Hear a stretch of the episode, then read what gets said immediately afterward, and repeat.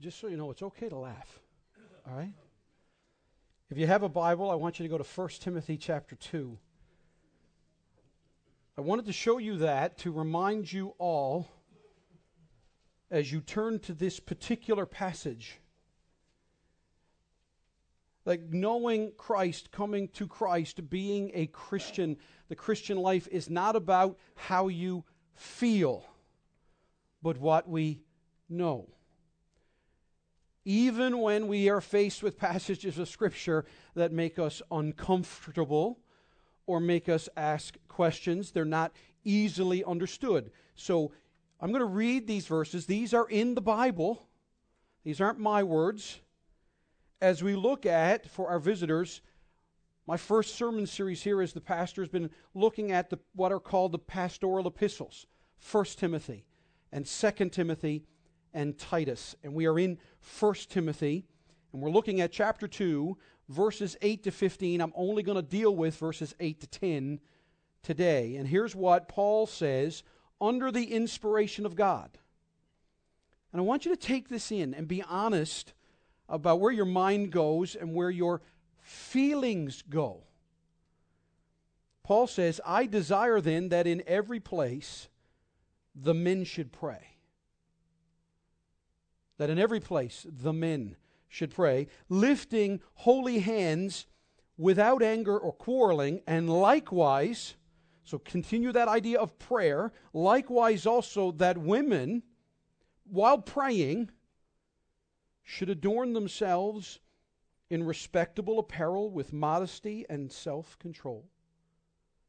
Not with braided hair and gold or pearls or costly attire, but that but with what is proper for women who profess godliness with good works. Let a woman learn quietly with all submissiveness. I do not permit a woman to teach or to exercise authority over a man. Rather, she is to remain quiet. For Adam was formed first, then Eve. And Adam was not deceived, but the woman was deceived and became a transgressor. Yet she shall be saved through childbearing if they continue in faith and love and holiness with self control. It's all pretty self explanatory, isn't it? Uh, there you go. It's all right to laugh. Now, last week we started down this journey, and I asked you to think about where your heart and your mind goes when you hear words like this, and some of the people here over this past week have emailed me or Facebooked me or we've had chats and have told me about different things that people said. And some people here, some of the, the young girls said to parents, That sounds like God's saying boys are better than girls. Could. What do you do with passages like this? And you remember, I asked you last week how does the world see men or manhood? How does the world see women or womanhood? And then I asked, even personally for all of us, how does the church see manhood and womanhood? Now, we learned that even entertaining these thoughts pushes back against our culture. Because we live in a culture where we're trying to blur the idea of gender at all. We are, we are living in a culture where we're trying to get rid of the idea that men and women are different anyway. In fact, you live in a world where basically the only difference between men and women is biology, because that's kind of hard to get rid of. Right? It's hard to get, and although, let's be honest, there are attempts. But reality is, except for the biology, we live in a culture that's basically saying men and women are not different in any way. And I started last week with this quote. Lorna Smedman, a professor at Hunter College in New York, starts her course every year called Reimagining Gender with these words My working assumption in this course is that gender is already imaginary in the first place, meaning that it's a construction, a fiction that we all live and work with in our daily lives. That is a prevailing thought in our world that gender is imaginary. Now, if we live in this very 21st century progressive world where we have learned and quote unquote evolved and we've done, why isn't the world a better place to live in in Western civilization and Western culture. And this is why John Piper and his comment, I think, is so good. And I was reading for the last month, I've been studying this and getting prepared to preach on this because I know how controversial it is. I know how many questions there are. And I have read blogs and books and articles and newspaper clippings and magazines. And I cannot believe if you in any way insinuate that there are differences between, and, between men and women that go beyond biology, the way the world vitriolly attacks you and on some of the things where John Piper was making, this guy was called anything and everything you can think of. In fact, his life was threatened, his family was threatened, his home was threatened, all these things. Because he said this confusion over the meaning of manhood and womanhood today is epidemic. The consequences of this confusion is not a free and happy harmony among gender free persons. So, for all of the sexual revolution, for all of the idea of blurring of gender and all these things, we have not found the utopia we're looking for. He says the consequence, rather, is more divorce, more sexual confusion, more sexual abuse, more promiscuity, more social awkwardness, more emotional distress and suicide that comes from the loss of God given identity. Take that all in. Take that all in. Now, last week we looked at how we approach the Bible, and I'm going to get to that in the next couple of weeks. But then we broke down chapter 2. We realized that in chapter 2, verses 1 through 7, there is the content of prayer. The content of prayer, what I prayed a lot about in the last time there as we prayed. We prayed the gospel. We prayed for the salvation of souls. We prayed for government officials. We prayed that we would be a church that are concerned about people, not just ourselves. I do not want this to be a church where we're just a holy huddle. No, this should be the this is like the locker room. This is not the game. Church is the locker room. This is where we get our pep talk. This is where we get the game plan. The game's out there. The game's in the streets and the neighborhoods and the workplaces and the schools of our city. This isn't the game. This is where we get the strategy for the game. And then we go out and we play the game and we, we go out with the gospel and we go out with the good news. But now since our topic is how do God's people live life? How is a church supposed to be a church?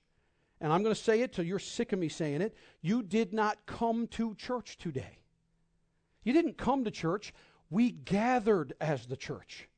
The people are the church. And so now in verses 8 to 15 and beyond, we're going to look at the conduct of prayer. In verses 1 to 7, there was the content of prayer. Now we're going to look at the conduct of prayer. And I've always maintained this and always will. Right doctrine leads to right living and always results in right relationships. Just think of the three R's. Okay? Right doctrine, a right understanding of God's word, will lead to right living.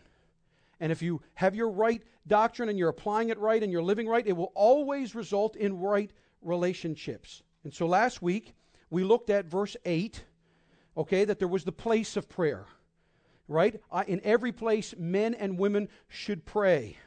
And we learned that Paul is not simply saying some random abstract thought that, you know, wherever you are physically, in this sense, that is supposed to be prayer. In our context, he's writing to Timothy, who's going to the Ephesian church, and he's telling them in church, as you gather as the church, you should pray. So, what he's saying to Calvary Baptist Church is as we gather as men and women in the church, in every place, men and women should pray. And so we learn that there's no place where God's people cannot pray. And in the end, there is no place where they will not pray. And I pray that you can understand that. And then we had fun with the posture of prayer. The posture of prayer, where he says, lifting holy hands. And we were asking ourselves, are we supposed to take the Bible literally here? Is this meaning that you can't pray unless you're lifting holy hands? And we learned that in the Bible, there's all kinds of posture of prayer. In the Old Testament, they bowed in prayer. In the Old Testament, they knelt in prayer. In the Old Testament, sometimes they lay down, literally, lay down fully flat in prayer. In the New Testament, they often stood in prayer and then they raised their hands in prayer. Folks, listen again. It's here Paul is not driving home an absolute practice. He's driving home a principle. All right, but the idea is that we do things together. When I said to you, let us pray, everybody knew here that we were going to bow together in prayer. We did it together. We did it as a community. And if you're like me, because I was raised around the church, and I've been in church, especially from kids and teenagers and adults, when you're in church and someone says, let's pray, and so you, you bow down in prayer, and then, you know, you're doing one of these. Or you're wondering, like, oh, and then, or he's praying, and you're like, hmm, boy, that was long. Or the music's only over now, and that long winded dude, oh my goodness, we're going to miss that reservation. And you, and you can smirk and think it's everybody else. You've all done it. All right? I've done it. We've done it. Debbie and I've done it. You know, when you're praying grace and you've got three kids and stuff like that. Deb and I have been doing it. And We're wondering if our kids are all, uh, you know, heads bowed. And we hold hands, and all of a sudden I look and, and then we catch each other's eye, and we both feel like we caught each other doing something wrong. Right? We're like, oh, stink. Right? But have you ever noticed what that tells you when we do that? That actually tells you we're not together. This is one of the things, while I don't think he's mandating lifting up holy hands, and just because some of you weren't in this service last week and I want to prove a point, can everybody put your hands up? Just take your two hands and put them up. Just right up. Everybody, come on, do it. No one's going to burst into flames. Everybody do it. There you go. Look, look, look, look at that. Look. Everybody's got their, look at this. Look, we're lifting holy hands unto the Lord. I wish I could take a selfie right now to everybody and just put it out there and out all of you. Go ahead and put, see, nobody blew up. But listen, you know what? You know why I think that's important? Corporate church prayer. If you, if you do this, it's hard to have your mind anywhere else but in what you're doing, isn't it? So the idea is that church prayer should be focused prayer. It's not just whoever's up here speaking and you guys all, well, if he says something that catches my attention, I'll listen. No, it's where a whole church, men and women, we labor together in prayer, where what is being prayed we all want. We engage our hearts and our minds and our attitudes in prayer. That's what it means about the posture of prayer. There's community in prayer. That's why we teach our children to bow their heads and close their eyes and, and fold their hands. It's not some religious form. We need to tell them when you do this, you're joining together with everybody else in prayer. Now, let me tell you something. Mark my words. There's power in that kind of prayer. There's power in real community prayer when we are knit together as one. And guys, your Bible is full of it. And so now we come to the icky part. All right? Let's just call it. All right? So Paul assumes, he assumes that the church is going to pray. He assumes that both men and women will be involved in that prayer. He assumes that a posture of prayer will be taken. For some of us, it might be bowing our heads together. For some, it might be we stand together in prayer. Who knows? Maybe one day we'll all lift up holy hands in prayer. I'll tell you, my philosophy in life is I will kill you with small cuts. All right?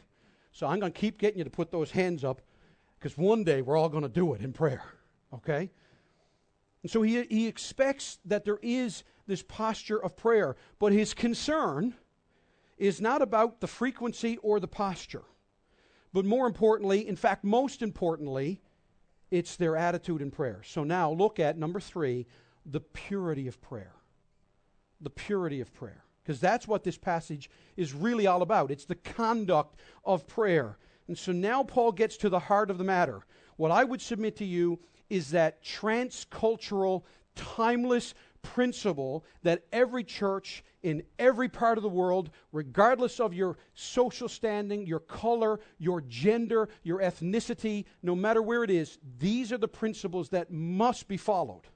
And so Paul says, I want men to pray without anger and without quarreling. So, men, listen up. We are to pray. We are to be a praying group of men, and we pray without anger or quarreling. Ladies, likewise. If you write in your Bible, underline or highlight or circle that word likewise, because that means I desire then that men pray, I desire then that women pray in this way. that women should adorn themselves, adorn themselves, wrap themselves in respectable apparel with modesty and self control, not with braided hair and gold or pearls in costly attire, but with what is proper for women who profess godliness with good works. Now, both last week and this week, and Daniel picking out songs and Jennifer picking out songs, you will notice last week we sang this song that David wrote in Psalm 24. In Psalm 24, David said, Who may ascend the mountain of the Lord, and who may stand in his holy place? And here's the answer the one who has clean hands and a pure heart. Now, how do you have that since we're all messed up sinners, every one of us? and I'm at the top of that class. All right, I'm the valedictorian of the sinners class. All right? All right? That's what Paul said. Remember back in chapter 1 of, of all sinners, I'm the chief sinner. Paul had no problem saying he was the chief of sinner. How does he do it? Well, David says two chapters later in Psalm 26 I wash my hands in innocence and go around the altar, Lord. Now, what does that mean? Okay, well, James talks about it in James chapter 4, verse 8, and I think Steve will have this on the screen. Draw near to God, and he will draw near to you. Cleanse your hands, you're sinners. And purify your hearts, you double minded. Be wretched and mourn and weep.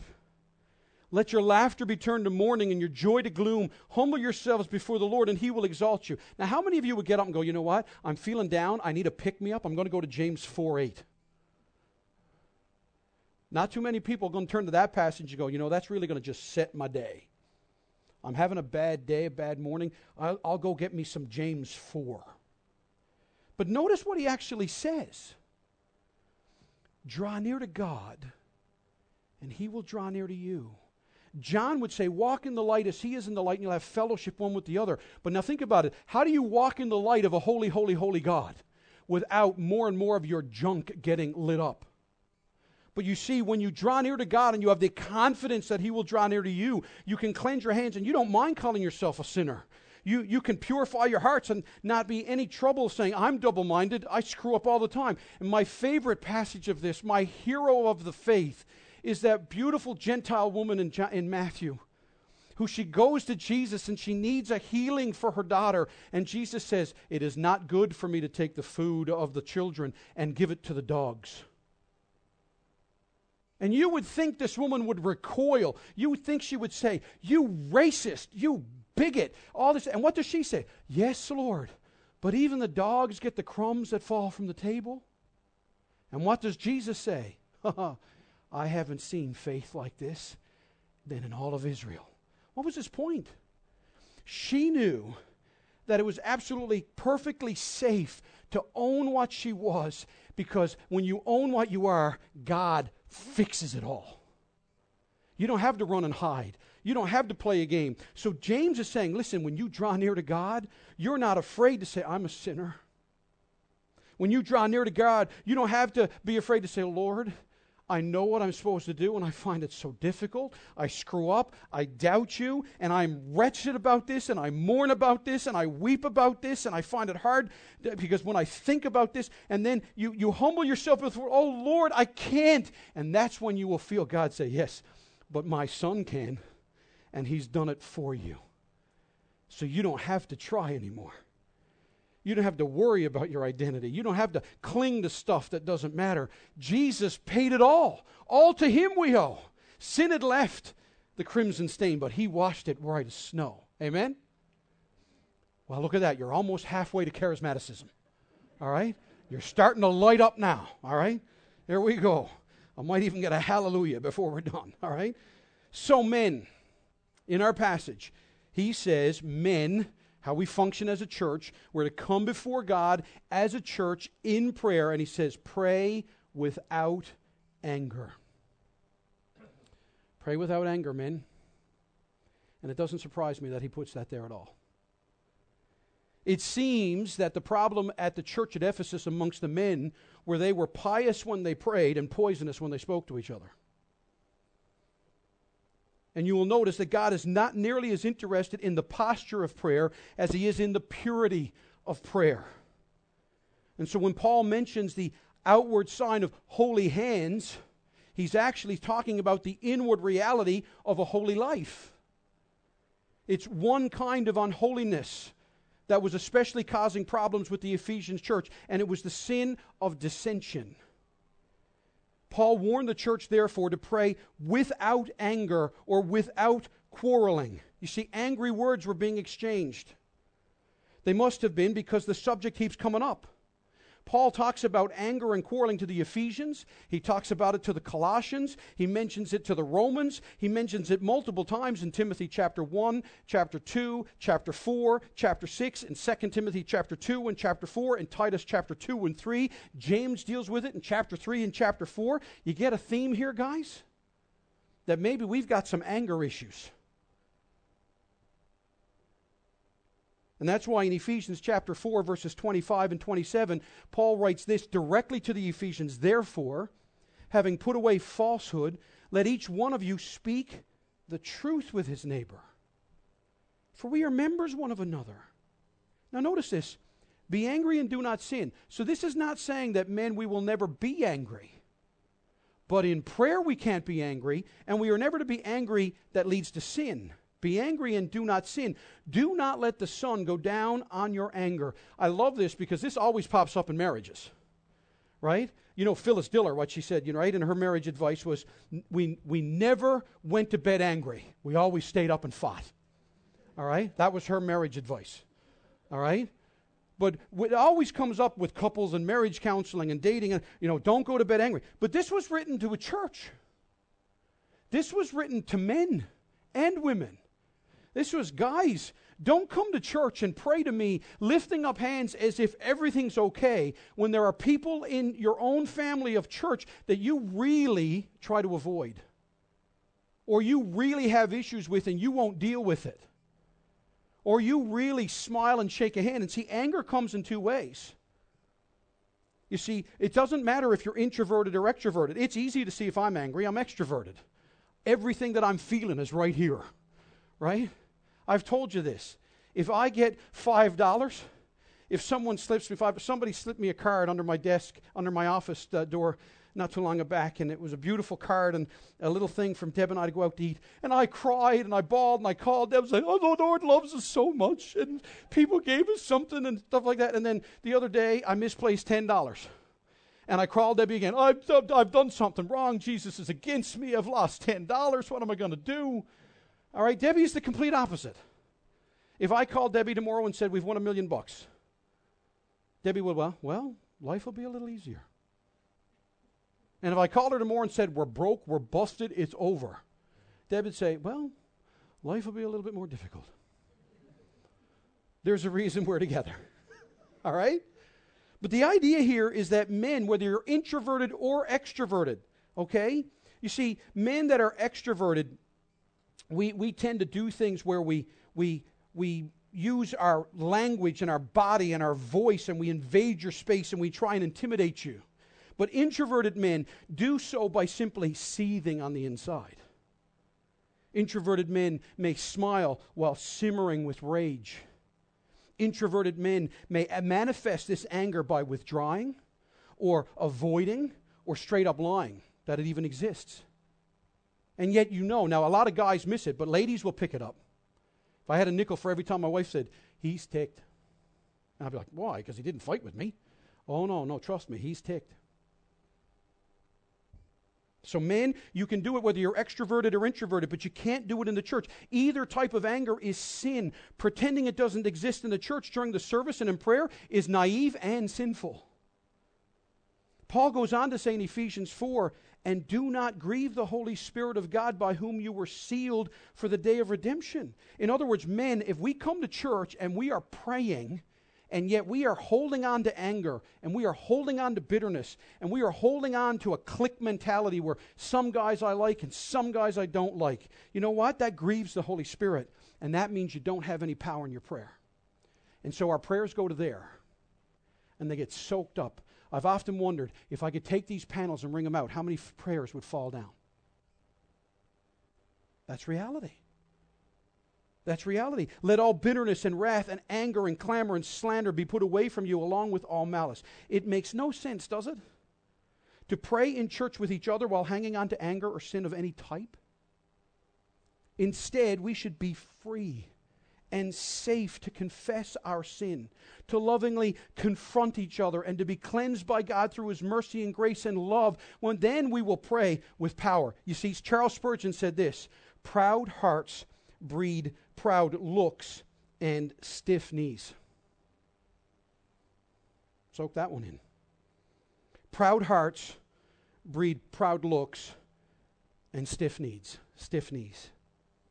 And to truly understand how much God is not for this, in Proverbs chapter 6, Solomon would write, These six things the Lord hates, seven are an abomination to him haughty eyes, that means a proud look, a lying tongue so, in other words, what he's saying there by a lying tongue, understand, men, what he's saying is not liar, liar, pants on fire in the sense that you just, but it's when someone comes up to you and says, Hey, brother, are we good? Oh, yeah, we're good.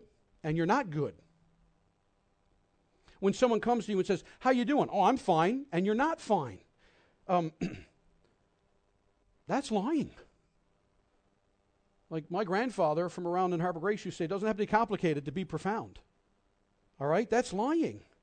He says, a lying tongue, hands that shed innocent blood, a heart that devises wicked plans, feet that make haste to run to evil, a false witness who breathes out lies. Now, notice this one, and one who sows discord among brothers. Uh oh.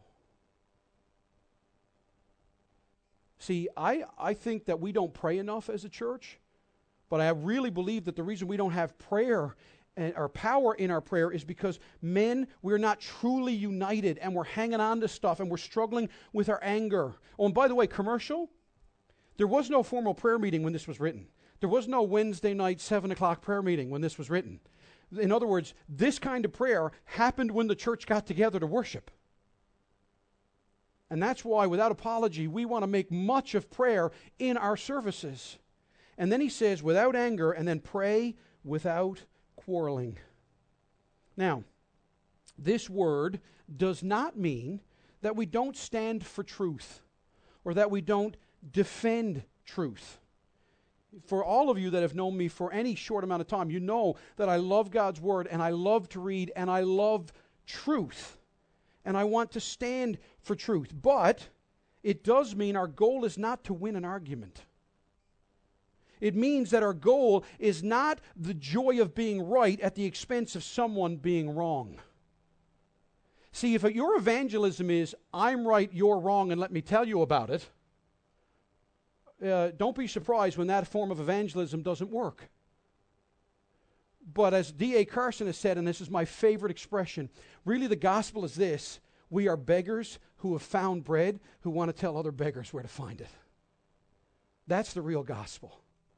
That's real humility. That's when we are not sort to, to, to, to, just looking to be right at the expense of someone being wrong. And sorry, I don't know if my middle boy is here, but a few a couple of weeks ago we, we had a couple of young people over to our house for lunch and we were had supper and then we were sitting down me and this other young fellow was about 18 and jordan's 18 and we were watching sports center and then a discussion about who was the greatest basketball player took place all right and my son had no interest in even really having the discussion. He wanted a scrap because he knew who the best basketball player was, and he was going to make sure that me and this other fella knew it too.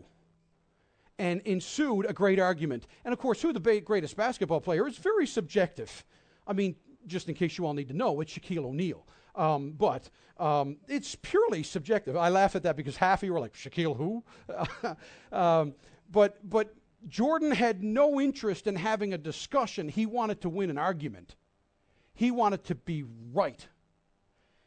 Men, there is no place for us in church to gather in prayer when our only concern is I want to be right and I want everybody to know I'm right. That's not manly. That's sinful.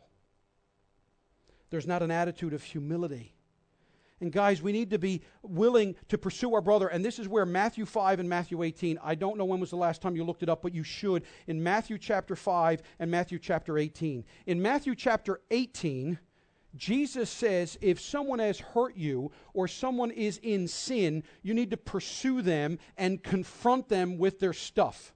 And it's not so you can go, aha. It's because I love you. I'm desperate for you. I want to protect you. Parents, you know what it's like. Some of you have little kids. We have a propane fireplace. Uh, at our home, and the outside of it gets very, very warm. Now, thankfully, our kids are old enough now that they don't want to, but Debbie babysits some little kids. And we have a little girl that she babysits with Down syndrome and she's just a beautiful ball of joy. And when you hold her, she pats your back and rubs it. But she's moving around, and that fireplace fascinates her. I mean, she is convinced that life will be gained if she can just put her hands on that fireplace and stare at it. But I know that will be the greatest source of pain she's ever known. So, whenever she's going to go towards that fireplace, without apology, I am going to pursue her. And I'm going to do everything I can to keep her from that fireplace. Not because I'm ticked or angry or because I want to be right, because I am desperate to protect her from hurting herself. So, if you've been hurt, or someone is doing something wrong, the Bible says don't quarrel, don't show off, don't judge in the sense of, aha. No, no, no. It's, it's oh no and you go and you tell that person, I love you too much. If you continue down this road, it's going to hurt you. And that's going to hurt me because I love you and I need you in my life and we need you in this church. But in Matthew chapter 5, Jesus says in the Sermon on the Mount, So if you are offering your gift on the altar, and there you remember that your brother has something against you, uh oh, now he's reversed it. See, before is if you were hurt, go and tell someone that they've hurt you. Now Jesus says, if you're here for worship, and you're, you're here to pray and sing and do, and yet you know there's someone sitting in this room and you know you're not right with each other. You know there's something between you. God says, leave your gift there in front of the altar and first go be reconciled with your brother and then come off your gift. You know why he says that? Because then you'll have powerful prayer and worship. See, if a guy sits over here and a guy sits over here and you're both singing and you both got your hands up and you can both pray eloquently, and the reality is you both don't like each other, Jesus' response is, guys, I can't accept that. That's not my way my kids act. And parents, again, you know what I'm talking about. We have two teenage, well, we have two boys. I keep calling my oldest a teenage boy. He's not. We have two boys. Have you ever had this? Okay, and, and two boys. And um, they scrap, they get into it. All right? And so you come down and you got to break up the UFC championship that's going down down in the in the family room or out in the yard or whatever, and you, you separate them and they're still swinging and everything, and you say you're brothers and you're supposed to love each other, and you apologize to each other, and then you get one of this, sorry. And the other goes, I'm sorry too. As a mom or dad, you go, oh man, you know what? They really love each other. No, right there, every parent makes a choice. How much time do I have? Do I have time to go into this or will I just take that and move? All right? Guys, if we're parents and we think like that, how do you think the King of Kings and Lord of Lords thinks? When two Christians who have been saved from everything to everything come to church and go, Yeah, I don't like him, but I love you, Lord, and I lift my voice. God's like, Yeah, but if you love me so much, um, I love you and him. And what really pleases me is when you both sing, I love you, Lord, and you mean it about me and each other. Now, my whole, my whole hypothesis, hypothesis has been this what would this city do if they actually saw a group of people act this way? Where a group of men came together and we didn't bury our emotions or we didn't mask our emotions with bravado or hide our emotions with our passiveness, but indeed we pursued each other and we chased after each other and we talked with each other and we prayed together and we laughed together and we cried together and we admitted our mistakes and failures and we pursued God together. What would the Holy Spirit of God do then? I'll tell you what He'd do. There'd be churches all across this city growing immensely. All right? Now, ladies. Right. Now I walk into places where people have fared to tread. Oh, and by the way, men, we're not going to have good corporate prayer and unity if you don't have good and consistent personal time with God in prayer. You're not going to come to church and turn it on and then go home from Monday to Saturday and just turn it off. I'm telling you, this is so simple. If men would simply stop, start reading God's word and spending some time in prayer, it would revive the church. I'm dead serious. Because most of the ladies in here outpace you in ways that's embarrassing. Most of the women are leaders when it comes to prayer and God's word.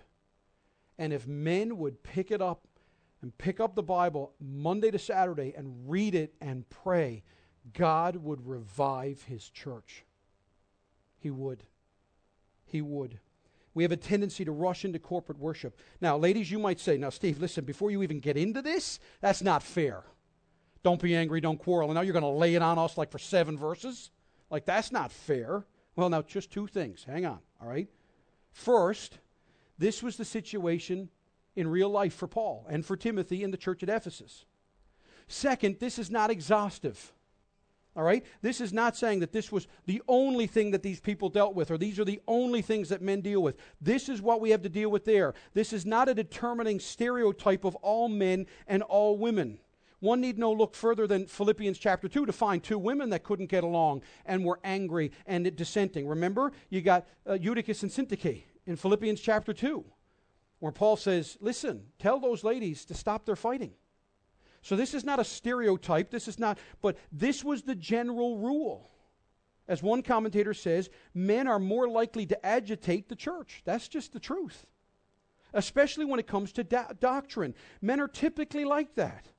They are critical and competitive. They tend to argue first and listen later. And I'm best I get amens from the women over that one. All right? They would rather be right than be reconciled.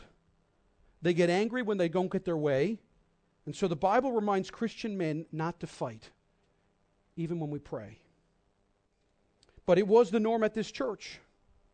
And it's what God wants us to look at. So now, ladies, as we move into your part, you don't go, listen, well, this is not fair, this is not cultural, this is, listen, you can't do that. This is where you and I have to look at it and we have to say, okay, this is what God wants us to look at in the mirror of His Word. And we need to bravely and know that safely and securely we can ask, is this me? Do I struggle with this? Oh God, lift my blind spots and help me see. And James chapter 1 is pertinent for this passage, all right? James chapter 1, and these are my favorite verses in the Bible because these were the verses God used to save my soul.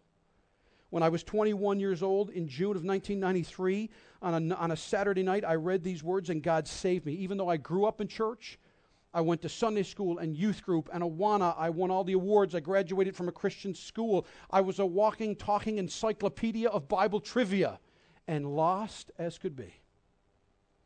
And then God confronted me, but be doers of the word and not hearers only, deceiving yourselves. For if anyone is a hearer of the word and not a doer, he is like a man who looks intently at, the nat- at his natural face in a mirror. For he looks at himself and goes away and at once forgets what he saw. But the one who looks into the perfect law, the law of liberty, notice that the law of liberty and perseveres, doesn't stop, doesn't give up, being no hearer who forgets, but a doer who acts, he will be blessed in his doing. And so, ladies, now Paul says, likewise. So this means Paul is still dealing with public prayer which means he is teaching and expecting that women will be involved in public prayer as the norm of the church. And that's in keeping with Acts. Acts chapter 1, you've got 120 people, men and women, in the upper room, and they are collectively praying. And what happens? The Holy Spirit comes. In Acts chapter 4, when Peter and James and John are arrested and they're threatened and they're cajoled and they go back, the entire church gets together and men and women pray. And what happens? God shakes the place. In Acts chapter 5, when Peter is in prison and the church is gathered, men and women, and they are praying. Now, this one makes me laugh. Don't tell me God doesn't have a sense of humor. Because they're praying for Peter to get released. An angel releases him. He goes and rings the doorbell while they're praying. And the wee little girl goes down, opens the door, and goes, Oh my goodness, that's Peter. Shuts the door and runs back and goes and interrupts the prayer meeting and says, Peter's downstairs. They're praying for Peter's release. And you know what they say? No, you're mistaken. Go back and look again. Isn't that typical of all of us? That's why I love the Bible. I know it's true. No one would ever write that and make yourself look like an idiot. That's how you know it's from God.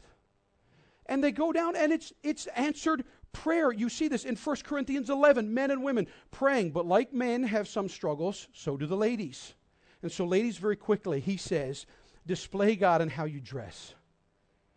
He says, adorn yourselves in respectable apparel with modesty and self-control. Now, in the context of Ephesians, basically, some people were coming to church dressed like prostitutes. They were. Some were coming. If you've watched old movies of, of France and, and, and, and the, the lordal system and the feudal system where you have lords and you have all these fancy banquets and people, if you want to know the modern thing, look at the Academy Awards. What is the, there's more, there's now, the pre show to the Academy Awards is longer than the show.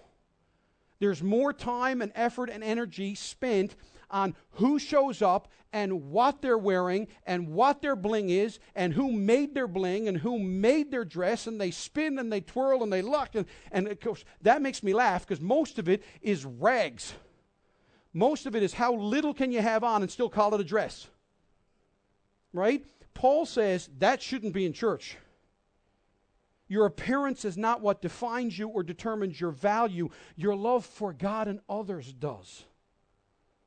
A Christian woman, listen, okay, now again, I can run faster scared than you mad. Okay. A Christian woman doesn't go to church to meet men, she goes to church to meet God. A Christian woman doesn't go to church to be seen and noticed by other men or other women for that matter. Church is not a fashion show. Don't be asking what makes me look the most attractive. Ladies, ask what gives the most glory to God. What can I wear and show that my heart's desire desires God and not the praise or attention of men or women? This is what he means. This is not you can't wear anything or you got to wear burlap. All right? He's not saying here, and this is how you got to interpret your Bible and understand your culture. Paul is not saying, all right, women, everybody get brown, you know, newspaper wrap and wrap yourselves in it. He's not talking about burqas. He's not talking about, you know, let's just see the slits of your eyes and nothing else. He's not against fashion. He's not against good apparel. He's not against cleanliness. He's saying, don't make this what you are known for as you come to pray. Then he says, display God and where your priorities are, not with braided hair and gold or pearls or costly attire. You see, what you own, ladies, your house, your car, your jewelry should never be in competition with others, most of all God. Yet God Himself cares little or nothing for the outward appearance. You realize this, right? Remember what He said to Samuel in the Old Testament in 2 Samuel? When Saul had done wrong to say he did right? And Samuel comes and the Lord says to him, The Lord sees not as man sees. Man looks on the outward appearance, but the Lord looks on the heart. And I will tell all of you that are ladies here, especially those of your moms with young daughters, do you realize every day they get up and leave the house, from the moment they leave till they come home, they are bombarded with their body image and what they wear and how attractive they make themselves as the sum total of their value in this society. The one safe place should be church where every woman, from the youngest to the oldest, comes and she's not ogled and lusted after and desired, but treated with dignity and integrity and respect and honor. One of my favorite passages is to treat young women like sisters and older women like moms. And we should teach our young ladies that if a guy is always sizing you up, he's junk. Yeah, I said it. That's, Michelle, give it to her. Yep. Junk. Don't ever let them do it. All right? We have to teach our, our ladies these. True beauty comes from nurturing the inward woman. So, listen, ladies, here's the questions you need to ask. Now I'm going to step on some toes. How much money do I spend on my appearance, on clothes, jewelry, cosmetics, and beauty treatments, and the like? And how does that compare with my giving to the Lord's work? How much time do I spend in front of the mirror versus how much time do I spend on my knees? So when you come, ladies, to church, are you more concerned how everybody sees you? Are you more concerned that you see God and people see God through you? And finally, display God in how you serve. He says this, but that which is proper for women who profess godliness with good works. One lady wrote this book, I love it, Having a Mary Heart in a Martha World. And if you haven't read it, it's well worth the buy and the read. Paul said that instead of dressing or coming to church to display yourself, come to church prepared to serve him and others. Are you ready to come to church and just serve, no matter what it is? Even if you've put your time into the nursery, you have put your time into teaching. And the same thing's for guys. I was blessed yesterday to see a bunch of guys, quality guys, educated men, come and just flick lime around and pick up dirt and garbage and sweep and stuff like that. And they did what guys do, which was make fun of each other the whole time they did it. But listen, there should be nothing in church, from guys to women, there should be nothing in church when you come. I don't care what you wear. That one Sunday you wear the Armani suit is the one time that I'm going to ask God to have somebody ask you to fix a clogged toilet. Are you willing? Because if you're not, now you know where your idol is. And so, women, if you dress yourselves up and you come to church and you're so dressed up that you can't serve, that's a problem. And the world is watching. The world is watching. And ladies, understand if a woman wants to become beautiful to God, here is the fashion statement she ought to make. Be adorn yourself with the proper of uh, godliness, those who profess godliness with good works, and think about the legacy of the New Testament of the women that are there. Joanna, the wife of Herod's steward, she was a generous uh, contributor to Christ and his disciples in Luke 8. You've got Priscilla and Aquila. Priscilla was the wife of Aquila, Aquila who discipled Apollos, that learned and eloquent preacher who some people say wrote the book of Hebrews. Timothy had a godly mother and grandmother. Tabitha was full of good works and acts of charity in Acts chapter 9. And we hear about uh, Lydia and Mary as they were prayer warriors, and Phoebe, who was a servant of the church, and Junia in Romans 16, and, uh, and Apphia and Philemons 2, who, with their husbands, helped out gospel ministry through evangelism and hosted churches in their homes. You have the, the prayer of Mary and Anna and others, and we find women of persistent, reverential, bold, effectual prayer. And our passage says that women are to be learners, and we're going to see that in the coming weeks. They are teachers and counselors and prayer warriors and wonderful administrators, a vibrant part of church life and ministry and community, just as the men are all in community. But using these terms, the scripture is not telling Christian men, women to make sure they're always out of style. What is forbidden here is not having a hairstyle or owning jewelry or wearing nice clothes, but using such things immodestly or indecently. God doesn't want his daughters to be overly concerned about how they look. See, the church is not there to serve you, you are there to serve the others, serve others. And he expects, Paul expects that all men will struggle with different things and all women will struggle with different things. And so we need to understand that men and women will pray in church in a posture of respect and humility. But these things are expressed in different ways in different churches. The commitment, the principle is this we don't do it in anger and quarreling. And ladies, you do it where church is not a place to show off yourself or your stuff. It is where men and women come and make much of God.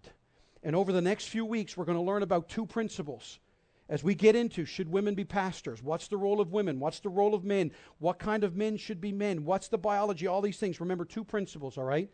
Previews of coming attractions. Here it is the principle of harmony and the principle of history.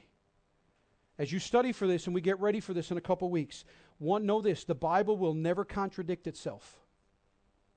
The Bible never contradicts itself. It won't say one thing about a woman here and then another thing about a woman here that contradicts itself and the principle of history. God's word is consistent, and we will learn this. But understand that the church is not a place for social cl- cliques.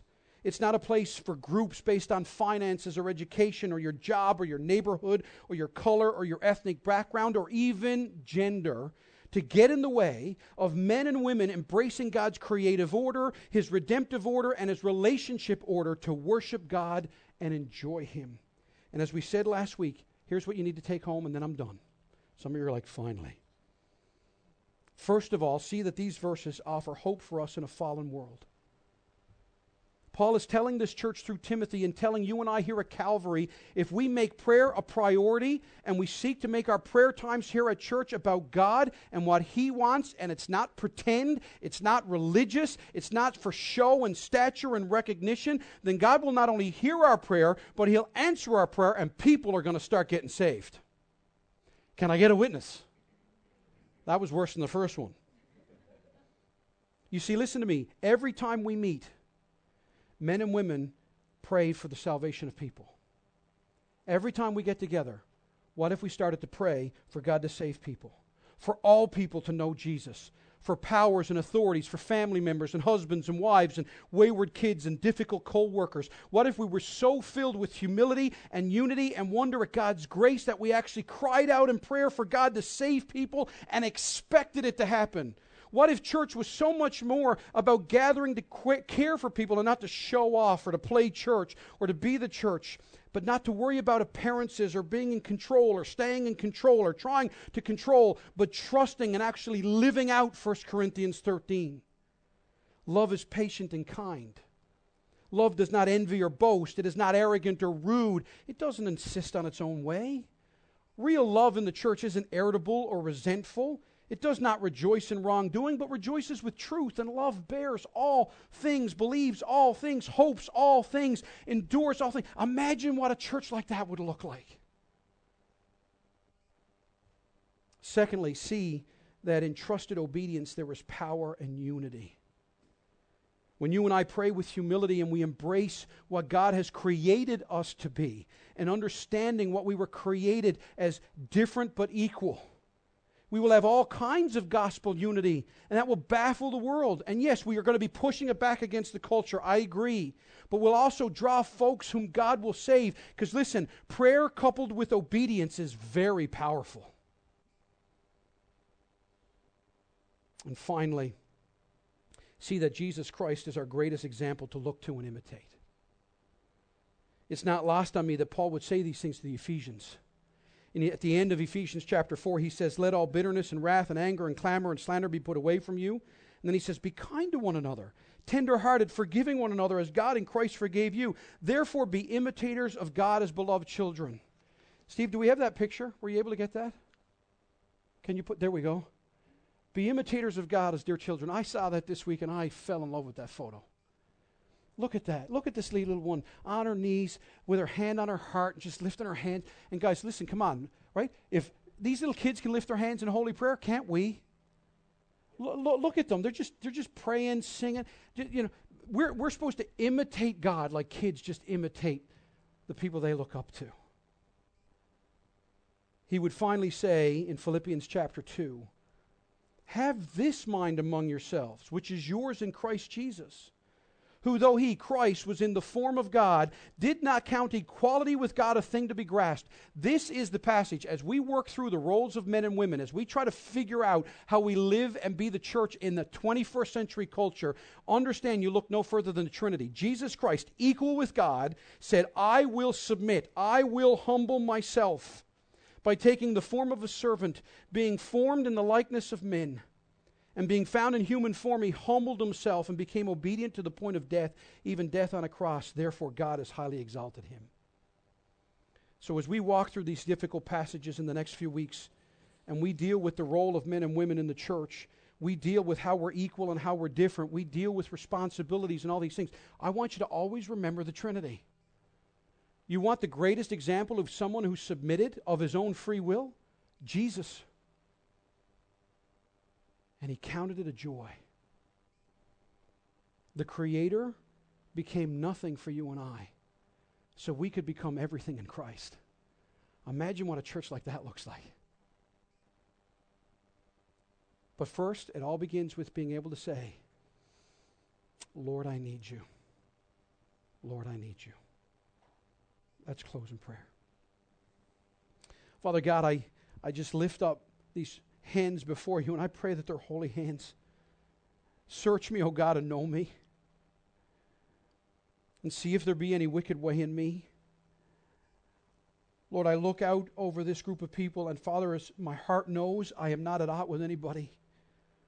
I love everybody in this room. I bear no one a grudge. There's no one I don't want to be with. There's no one I don't want to do ministry with and do life with. But my God and my Savior, I pray that your Holy Spirit would convict us and turn us towards yourself. Get us thinking outward and not inward. Father God, free our ladies, our sisters, your daughters of the tyranny of a culture that says your value is in your body shape, your value is in how much you can control or manipulate men, your value is in how much money you make, your value in is how much you can show yourself every bit equal to whatever guy can do, you can do better. Father, free our sisters, your daughters, from this. Free men from the tyranny of being emasculated. Free men from the fear and the stereotypes that men are just big, violent ogres and that men can be gentle and kind and soft hearted and emotional, and men can study your word and be men of prayer. Free us uh, from our competition in our spirit and our anger, whether that's introverted or extroverted. Father, free us as men from bitterness and anger, and free the ladies from the tyranny that what they wear defines them. Father, fill us up. And Lord, if there be one here who is asking questions about you, wondering how can people even submit themselves to this? How can they even talk about this? How can they be so open and admitting that they struggle with all this stuff? Lord, it's because we need you. We need you in our lives. Lord, we are sinners and we are messed up. We're double minded and we weep and we are wretched and we mourn, but we draw near to you and you draw near to us.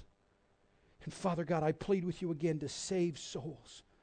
If there'd be someone in this room who doesn't know you, that they'd come to you and know the glories of being saved, that this city would be shaken with the power of the gospel through the prayers of God's faithful, holy, godly people.